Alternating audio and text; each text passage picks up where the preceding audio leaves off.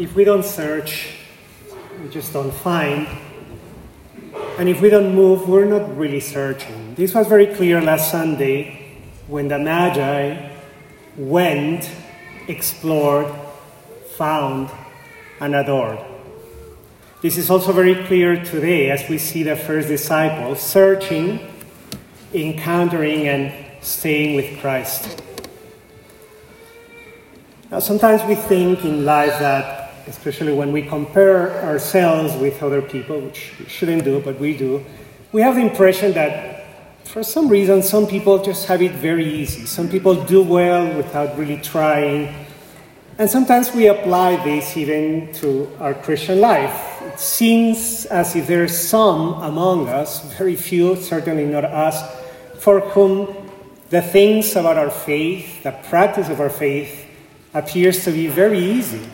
We have this idea usually about the saints. For some reason, they always wanted to do that. They always wanted to be good. Praying was always easy and natural, etc.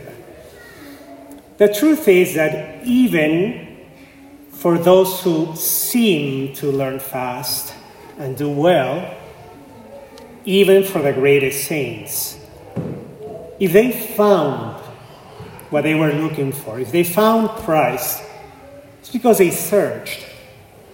And they searched because they tried, they moved, they responded to an invitation.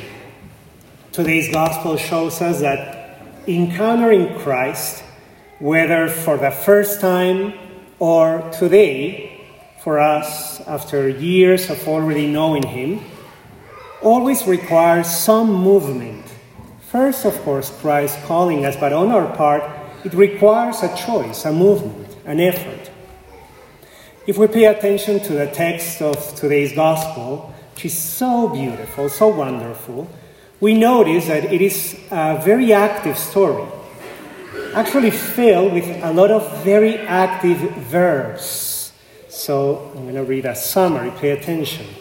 John was standing, he watched and spoke. The disciples heard and followed. Jesus turned, saw, and said. The disciples went, saw, and stayed. And then Andrew found, told, and brought Peter to Jesus, and Jesus looked at Peter and spoke. So much going on outside, but especially inside those who are part of this story. If we read this carefully, we can even feel the excitement, the newness, a contagious joy.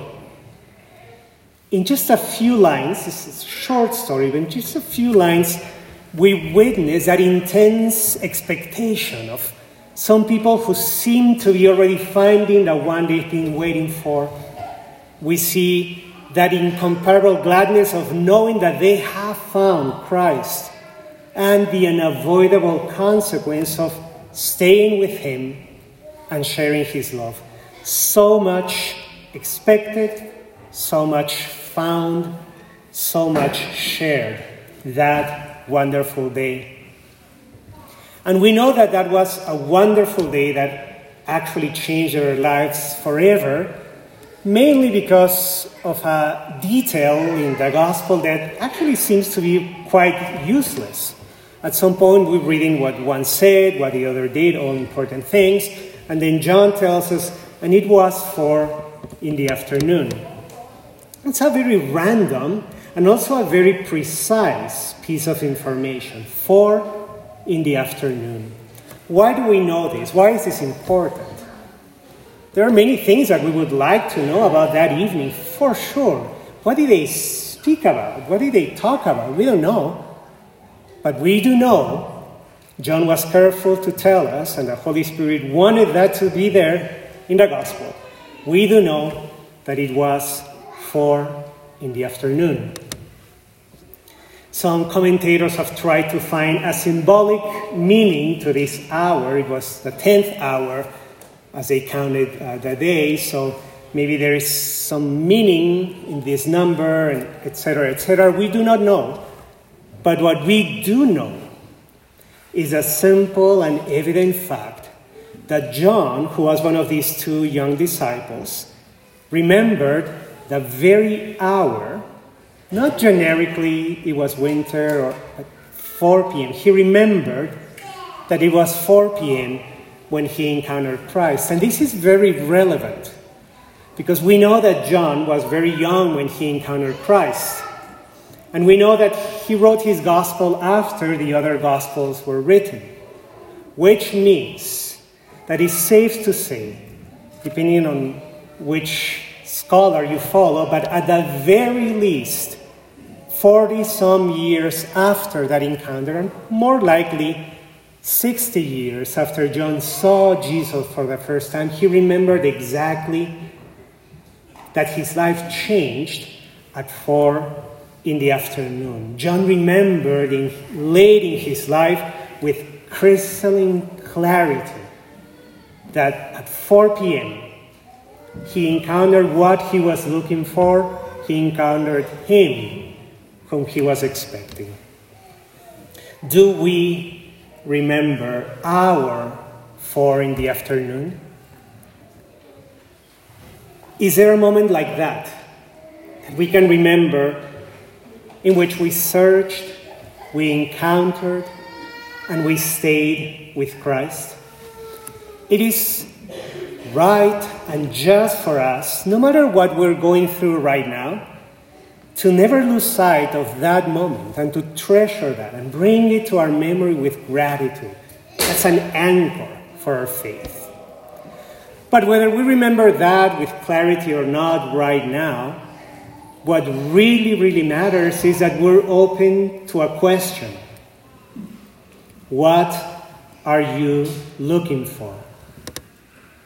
In the Gospel, John is telling us about all the things that happened. So he's using past tense, as it makes sense. John saw that, he said that, Jesus turned and saw and said. But then at some point he switches and uses present tense. Jesus asks, What are you looking for? The Lord truly is asking right now, in this very moment, in this church, to each one of us, What are you looking for? Not what you were looking for some years ago, not what you found some time ago when life felt great, but right now in your circumstances right now, what are you looking for? What's in your mind all the time? What's in your heart? What do we think and dream about? What do we desire? What fills our heart? What are you looking for? And as he asks and waits, and as we search for the answer. Maybe we know right away, and maybe we do not know exactly. But as we hear that question, what are you looking for? We can already hear the invitation come and see. No matter where you are in life, in your Christian life, no matter what you have or haven't done lately, no matter all those things that happen in the world and in the church that worry us so much, just come and see. May we follow the example of these two disciples and take the risk of getting out of ourselves and going out and searching again Christ to go and see. And may we remember that as we say, as we said so many times in the readings today, here I am. That if we say yes, that must mean an actual concrete commitment we do not find if we don't search, and we don't really search if we don't move. Whatever that means for us, praying more, reading more, being part of a group, whatever that means, as we begin this year, then let's move, let's seek, let's wake up. We will always remember and treasure what the Lord wants to show us this time.